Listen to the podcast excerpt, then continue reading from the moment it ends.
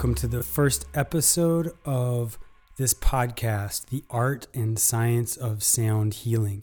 I'm your host, Thomas Orr Anderson, and this first episode is primarily an introduction to the topic, The Art and Science of Sound Healing. I'm recording from my beautiful mountain cabin up here in Sewanee, Tennessee, deep in the forest, surrounded by trees and waterfalls and it's a beautiful place to be. You can probably hear my toasty fire roaring in the background, keeping my cabin nice and warm. Um, so, the very first thing I want to touch on on this episode is the name of the podcast and the reason for the name, because the name embodies the fundamental topic, the reason for this podcast existing. the art and science of sound healing. So you'll notice there's four primary words in there art, science, sound, healing. And by intro- by exploring a bit what those words mean in general, we will get to the root of the purpose of this podcast and essentially set the groundwork for everything we'll be exploring. First of all, what is art? Um, I'm going to read some definitions from this big, beautiful dictionary that I got as a graduation present from graduate school. It's the Webster's Unabridged Dictionary, the big red one you see in the libraries. Um, the first definition it has of art is the quality, production, expression, or realm according to aesthetic principles of what is beautiful, appealing, or of more than ordinary significance. Let me repeat that. That's, the definition itself is artful. The quality, production, expression, or realm according to aesthetic principles of what is beautiful, appealing, or of more than ordinary significance. So, before we touch on that any further, I will jump to the definition of science. I've got the first one and the fifth one picked out because they seemed relevant to the discussion. The first one, a branch of knowledge or study dealing with a body of facts or truths systematically arranged and showing the operation of general laws. I'll read that one more, that one more time. A branch of knowledge or study dealing with a body of facts or truths systematically arranged and showing the operation of general laws. That's a beautiful definition. And then the fifth one is knowledge as of facts or principles gained by systematic study. So those two definitions essentially explain, they express what we are going to be exploring and the reason for this in the context of sound healing.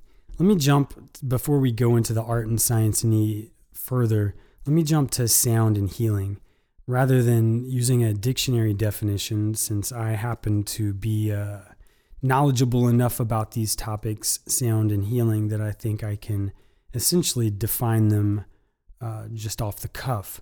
Sound, sound is in its most basic form is vibrations in the air, pressure variations in the air, traveling through the air, and then hitting our ears, and then we hear them.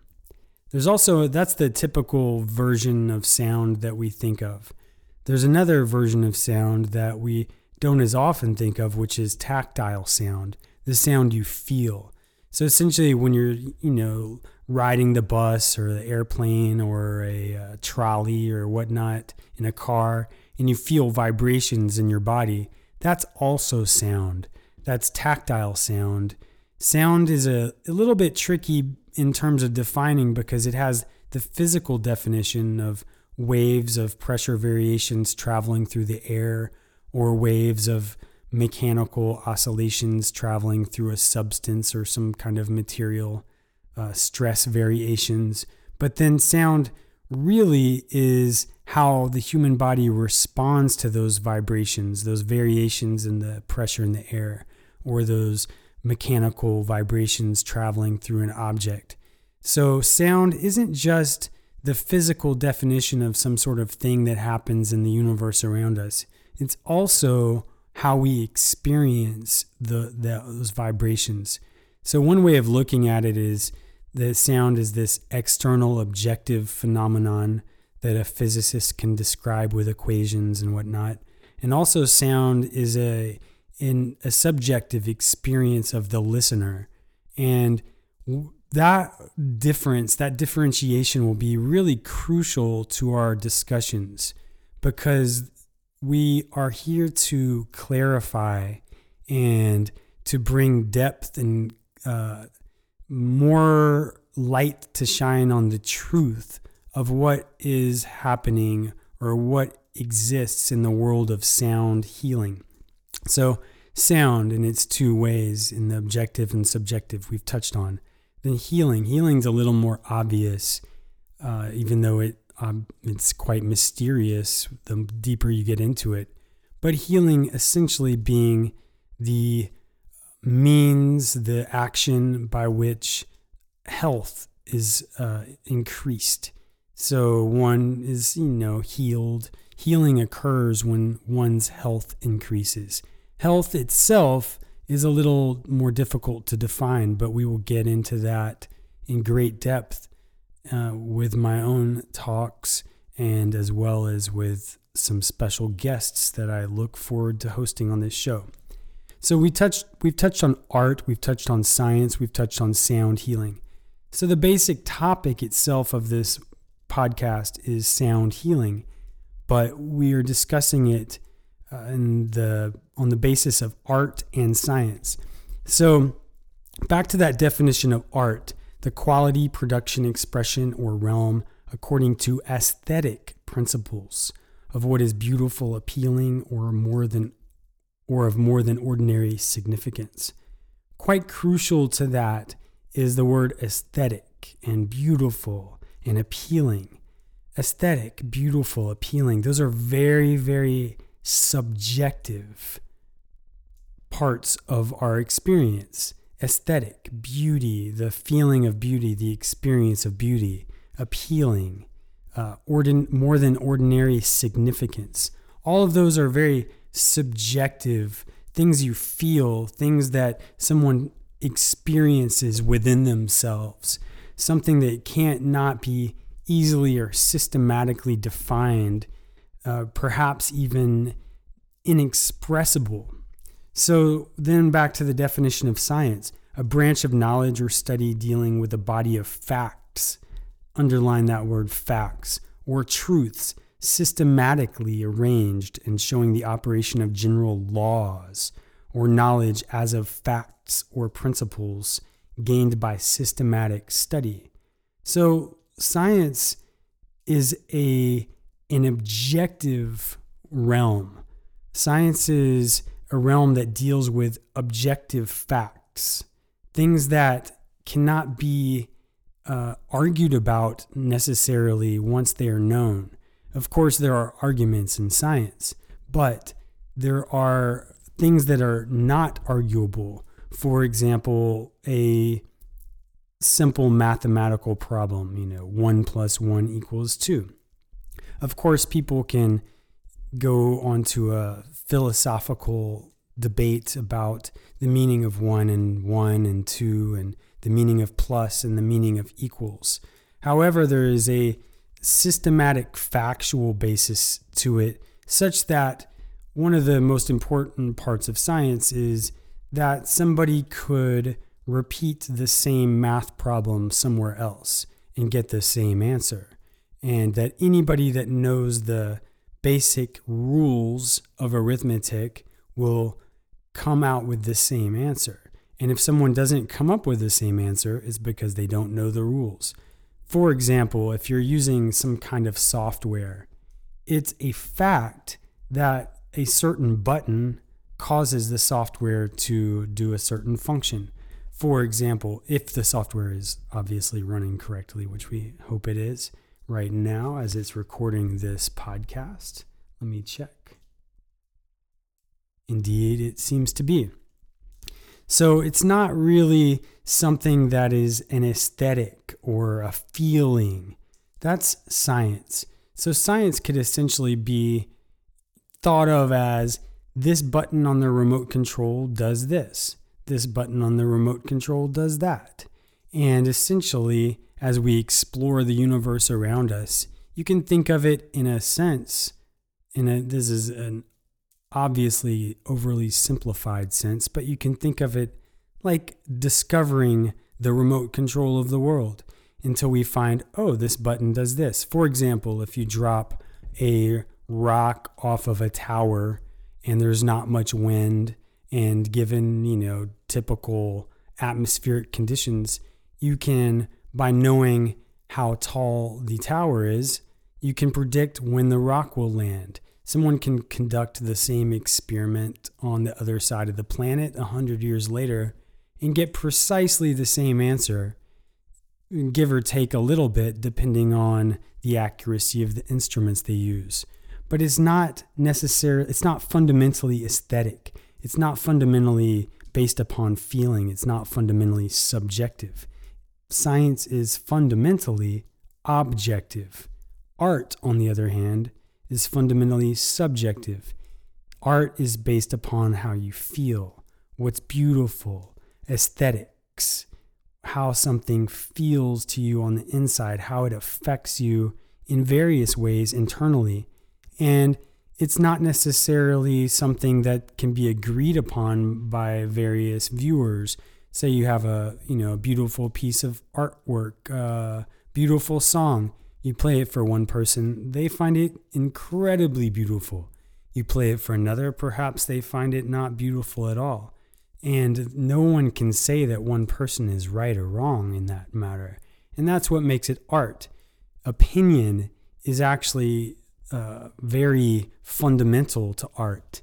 Art is a, an opinionated realm, although opinions oftentimes are uh, in accord with one another, so that, uh, you know, Bach's cello suites, for example, are so beautiful to so many people you could almost say that it's fundamentally beautiful. However, there are definitely people that would believe otherwise, and they're allowed to because that's art. but if someone says that 2 plus 2 isn't 4, or if someone says that when I drop the rock from the tower, given typical atmospheric conditions, it won't land when the equations say it will land, then they're not doing science. They're bringing art, they're bringing opinion where opinion is not appropriate. So now we're getting to the fundamental reason for this podcast the world of sound healing. Sound has been used for all human history on every continent as a fundamental part of healing.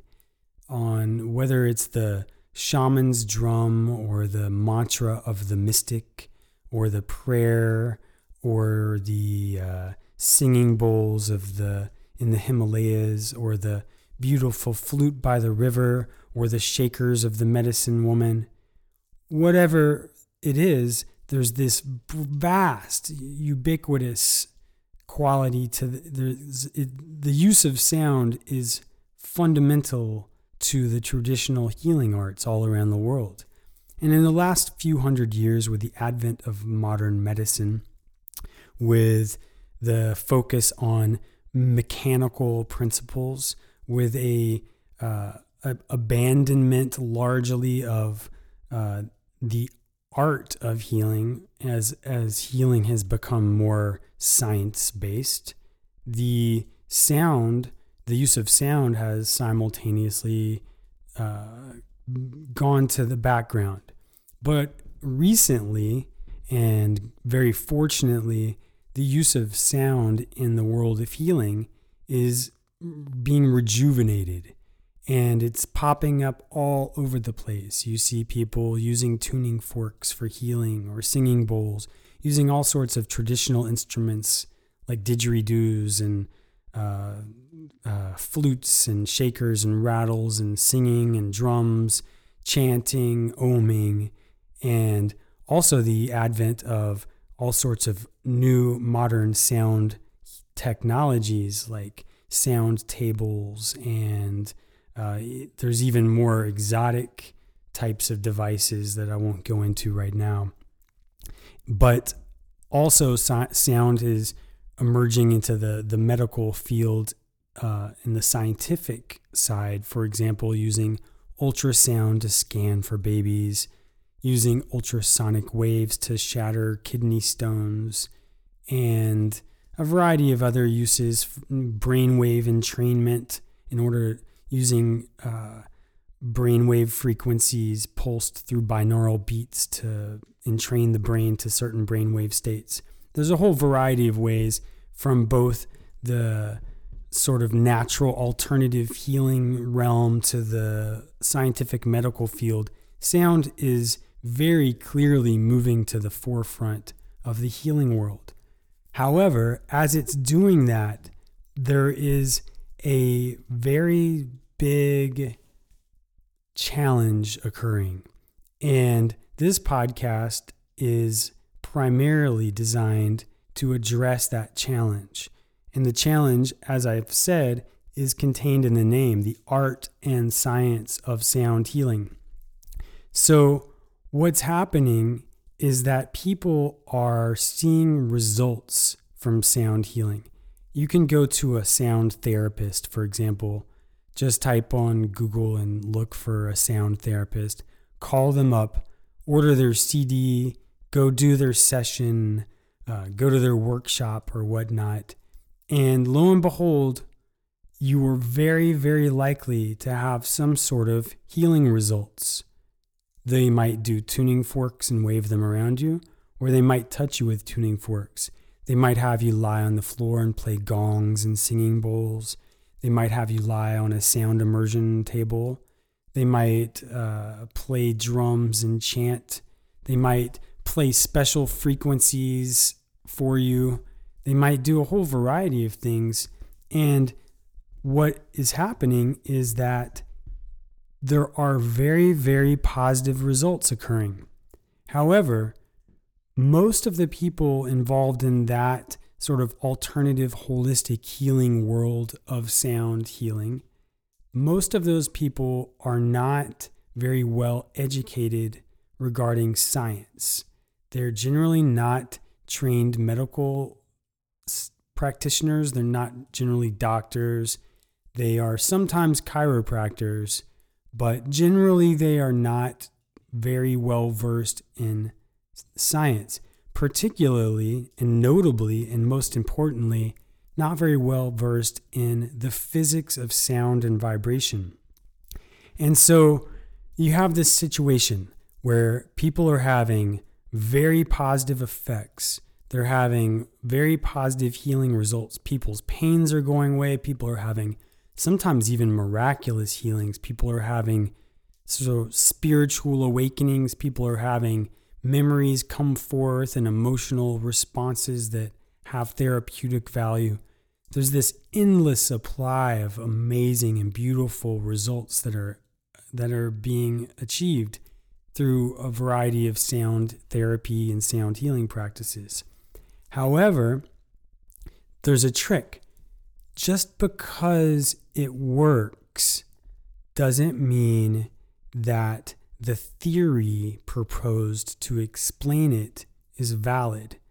So people are having all these positive results, and they are mostly being obtained by people that are not very thoroughly trained in science.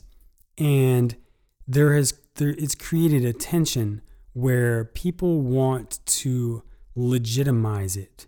So there's a variety of authors that have um, written books. There's a lot of people teaching workshops. There's a lot of websites of people essentially trying to scientificate the sound healing. So, one very notable example that has had a tremendous effect on the general culture around sound healing is the results uh, from a gentleman named Rife. There was a, a an explorer of using electrical frequencies to eradicate um, viruses and kill unwanted bacteria in the body. So in the in the 80s, this man Rife, his uh, his work was rejuvenated and brought to the general public. And basically, I'm not going to get into the history or biography of this man because it's a little off the topic.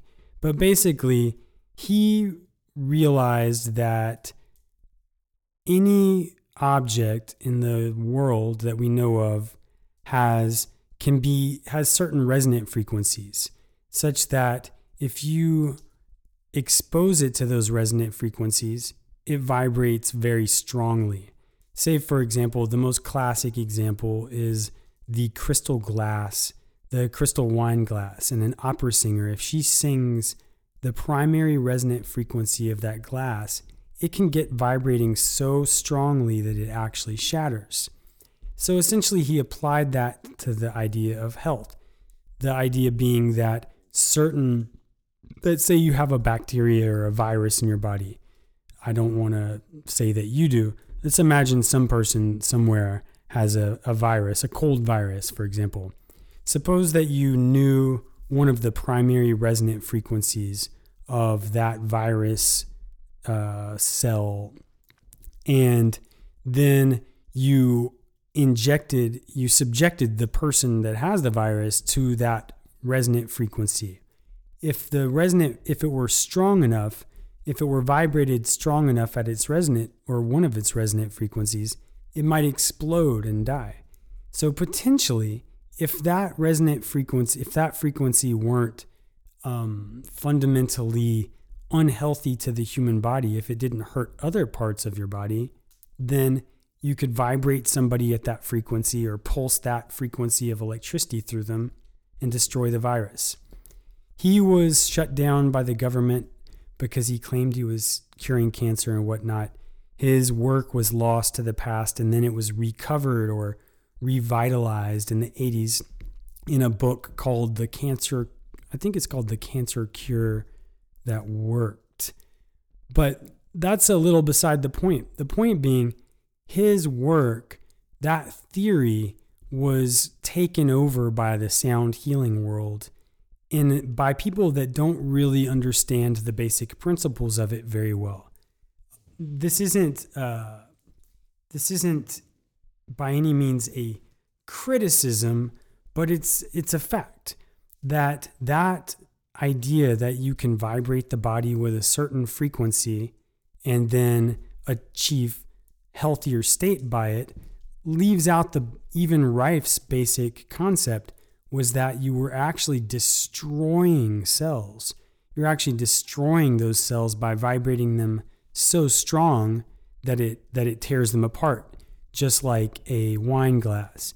So what that's translated to, into in the modern scientificating of sound healing is that it is has spread as a basic philosophy that every part of the body has a vibrational frequency and that what we need to do as sound therapists is vibrate the body at that frequency of whatever it is you're trying to heal and then by doing so you'll in some way activate that part of the body or rejuvenate it and bring it back in the body back into harmony. So there's some real problems with that. First of all, it's generally proposed by the people that it that that use that theory, which is most people in the sound healing world, is the the primary problem with it is that first of all, not it's not that everything has a resonant frequency. Everything does not have a resonant frequency. Everything has an infinite set of resonant frequencies. That's one problem. So, people, as the sort of foundational principle, they'll say everything has a resonant frequency. But it turns out an every scientist knows, especially any scientist familiar with the basic physics of vibration, is that everything has a practically infinite set of resonant frequencies. In the case of simple things like uh, guitar strings and uh, um, the air inside a tube, those are those are called harmonics. And in more complex objects, it's called modes. But nevertheless, whether you're talking about this singing bowl, you might even hear it. So listen closely. You, and you also hear. You can at least hear two quite easily. If I strike it with something harder, I'll strike it with a pencil. You can hear those higher ones.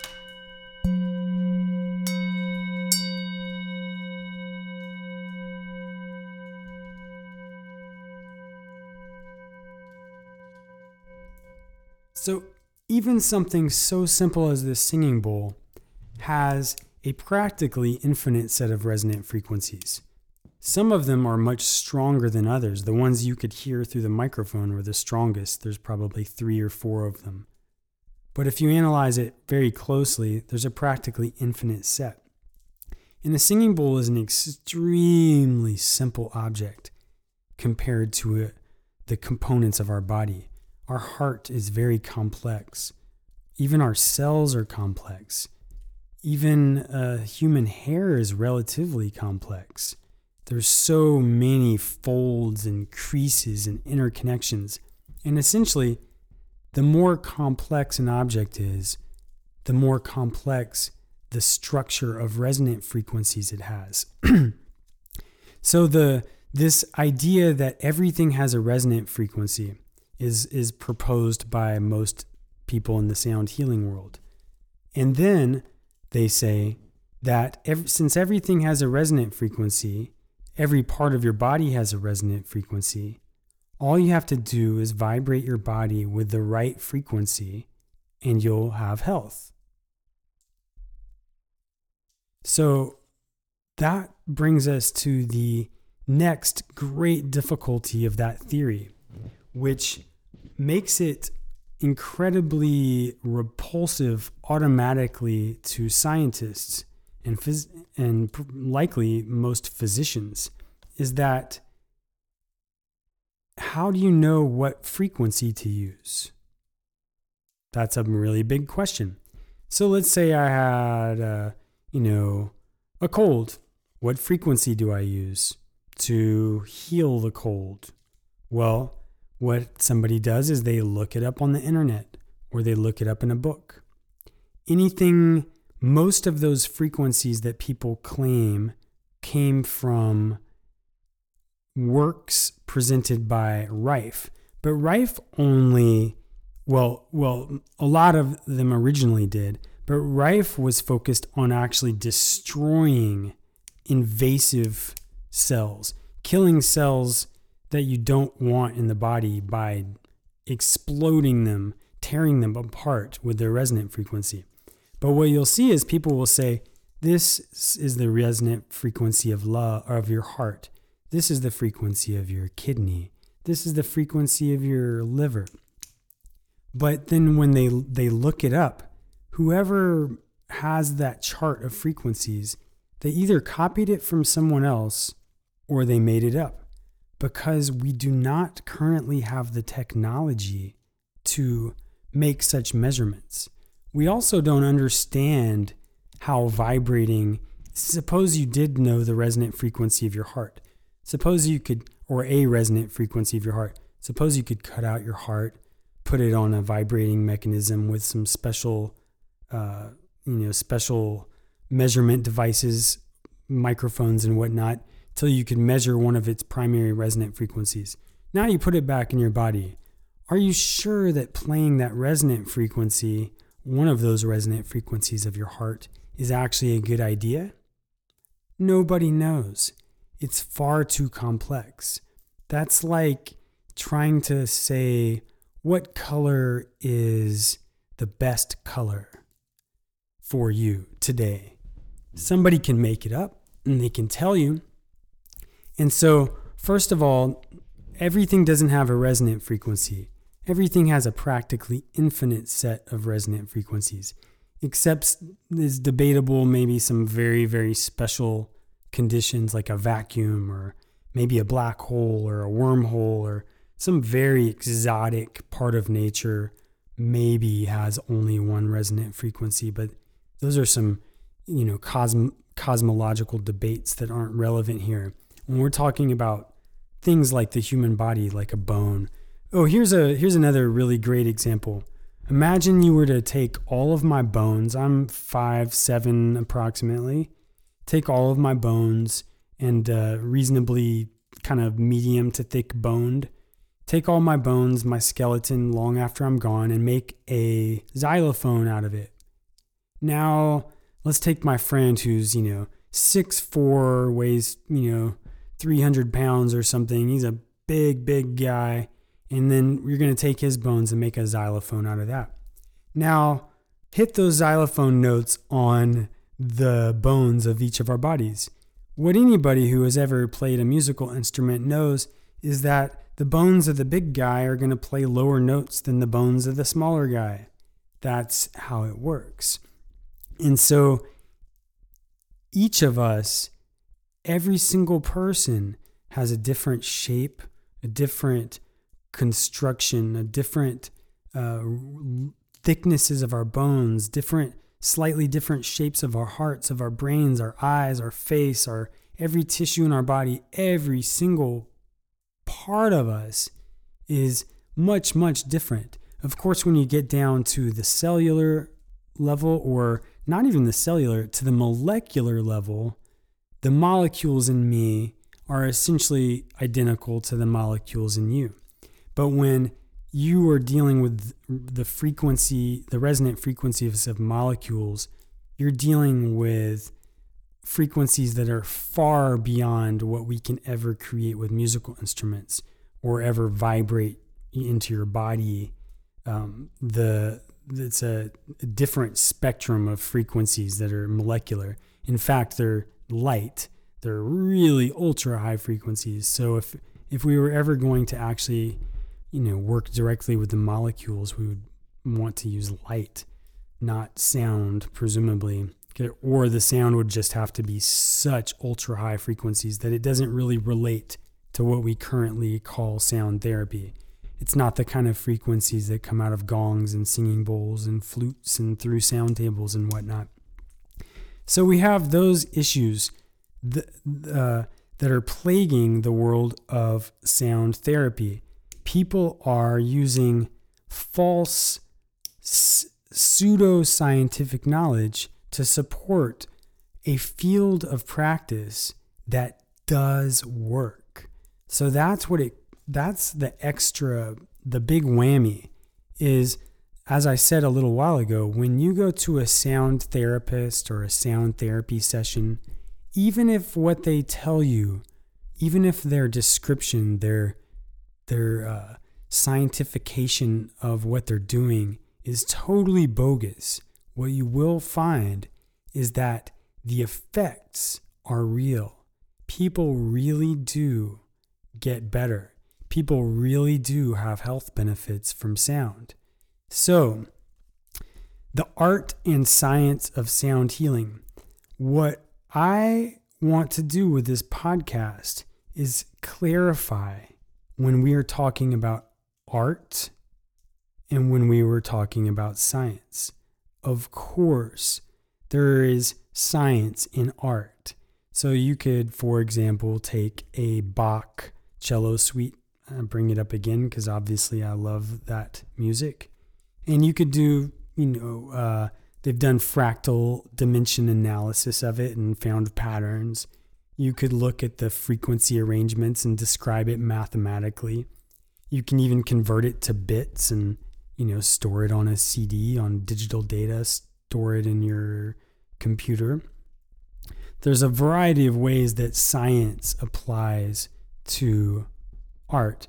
And of course, there's an art to science. Uh, art being an aesthetic dimension And uh, you will read many quotations from very famous scientists that say one of the ways you can recognize good science is that it's beautiful. A really good equation like E equals mc squared. The deeper you study it, the more beautiful it gets. There's a deep, deep beauty to that equation. However, that equation, you're not allowed to just change it, or you're allowed to, but you won't be doing science. You can't just say mm, equals mc cubed and have it be science anymore because you're just saying it because you feel it. But likewise, you can't project science onto art.